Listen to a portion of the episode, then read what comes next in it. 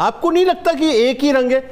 حضرت ابراہیم علیہ السلام سے لے کے نبی کریم صلی اللہ علیہ وسلم تک اٹھا لیں، مطلب بیواؤں کی جو ہے دستگیری کرنا، یتیموں کی دستگیری کرنا، مساکین کی دستگیری کرنا، لنگر لگانا، کھلانا، ایسا نہیں لگتا کہ ایک ہی رنگ چل رہا ہے سارا؟ جی قبلہ، رنگ تو ایک ہی ہے، مگر مجھے یہ رنگ لگتا ہے کہ یہ رنگ جو ہے یہ رنگ مصطفیٰ کریم کا رنگ ہے، جو پھر پیچھے پوری آدم علیہ السلام آقا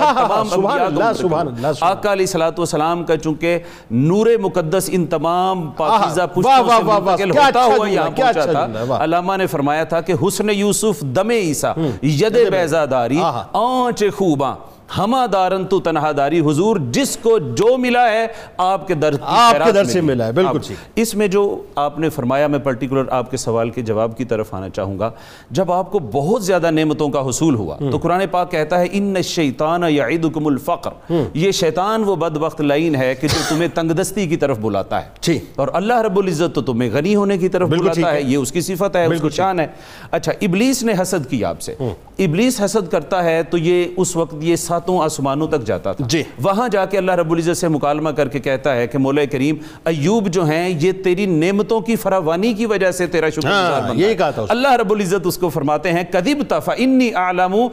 ان یعبدنی و یشکر لی، تو بدبخت لعین جھوٹ بولتا ہے، میں جانتا ہوں کہ وہ میرا ہر حال میں شکر کرنے والا ہے اور ہر حال میں میرا عبادت گزار۔ کیا کہنے وہ شیطان کا پھر مکالمہ جب سیدنا جب اللہ رب العزت سے ہوتا ہے تو وہ پھر کہتا ہے کہ مولا پھر مجھے مہلت دے کہ سلطنی علیہ، مجھے اس پر مسلط کر دے۔ جب اس پر مسلط کر دے گا تو پھر میں دیکھوں گا کہ وہ تیری عبادت کرتا ہے یا نہیں۔ اللہ, اللہ پاک نے کہا جاتا ہے کہ سوائے دل اور آنکھوں کے ایوب علیہ السلام کی جسم پر اور آپ کے مال و متاع پہ اس کو مسلط کر دے۔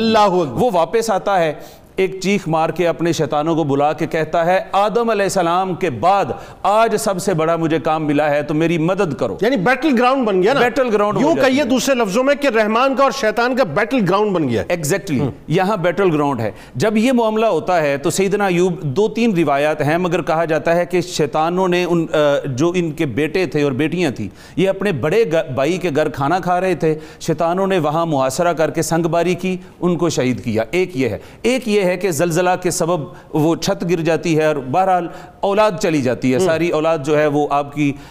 شہید ہو جاتی ہے۔ یہ شیطان باغا باغا سیدنا ایوب علیہ السلام کے پاس آتا ہے۔ یہ بہت کمال اور اعلیٰ، میں سمجھتا ہوں آج کے پروگرام کی یہ اس کو کلائمیکس بھی کہہ سکتے ہیں کہ جب وہ آتا ہے تو آ کے قبلہ جریز صاحب وہ آ کے کہتا ہے، نماز پڑھتے ہوئے وہ آ کے کہتا ہے ایوب تم نماز پڑھ رہے ہو حالانکہ تیری ساری اولاد ہلاک ہو چکی ہے۔ سبحان اللہ، وَهُوَ قَائِمٌ يُصَلِّي، وہ کھڑے ہوئے نماز پڑھ رہے تھے۔ قربان جائیں، ایوب علیہ السلام نے نماز نہیں توڑی، نماز نہیں توڑی، نماز مکمل کی، پھر اس کی طرف متوجہ ہو کے بہت خوبصورت جملہ، الحمدللہ الذی آتانی ثم اخذ منی ثم قام وشرع فی صلاتہ۔ آپ نے فرمایا اس رب کی میں نعمتوں کا کیسے شکر ادا کروں کہ جس نے مجھے پہلے نعمتیں دی پھر مجھ سے لی، اور جب یہ جملہ بولا تو اس کے بعد کہا کہ ثم قام، فرمایا بدبخت تو چلا جا، یہ نعمتیں آئی بھی اسی کی طرف سے تھی، کیا بات ہے، آپ پھر کھڑے ہو گئے اور کھڑے ہو کے پھر آپ نے نماز شروع کر دی۔ اللہ پھر وہ جاتا ہے، یہاں میں ایک جملہ بس ایڈ کر کے اجازت چاہتا ہوں، پھر وہ جاتا ہے اور جا کے آپ کے مال و متاع کو ہلاک کرتا ہے، سب کو ختم، سب کچھ ہلاک کر دیتا ہے، آگ کا ذکر آتا ہے، دوسری چیزوں کا ذکر آتا ہے، بہرحال تمام مال مویشی ختم ہو گئے، تمام اجناس اور کھیت اور پھلوں کے درخت تو ختم ہو جاتے ہیں۔ پھر آیا ہے، پھر نماز پڑھ رہے تھے، پھر یہی جملہ بولا، کہا کہ اب تو تیرا مال و متاع اور ہر چیز ختم ہو گئی۔ یہاں ایوب علیہ السلام نے پھر نماز کے بعد متوجہ ہو کے یہاں بہت خوبصورت بات کی، آپ نے فرمایا دیکھو میں اس رب کا شکر ادا کرتا ہوں جس نے مجھے نعمتیں دی دے کر لی، اور پھر اللہ نے یہ کہا ہے انما الاولاد وال انما الاولاد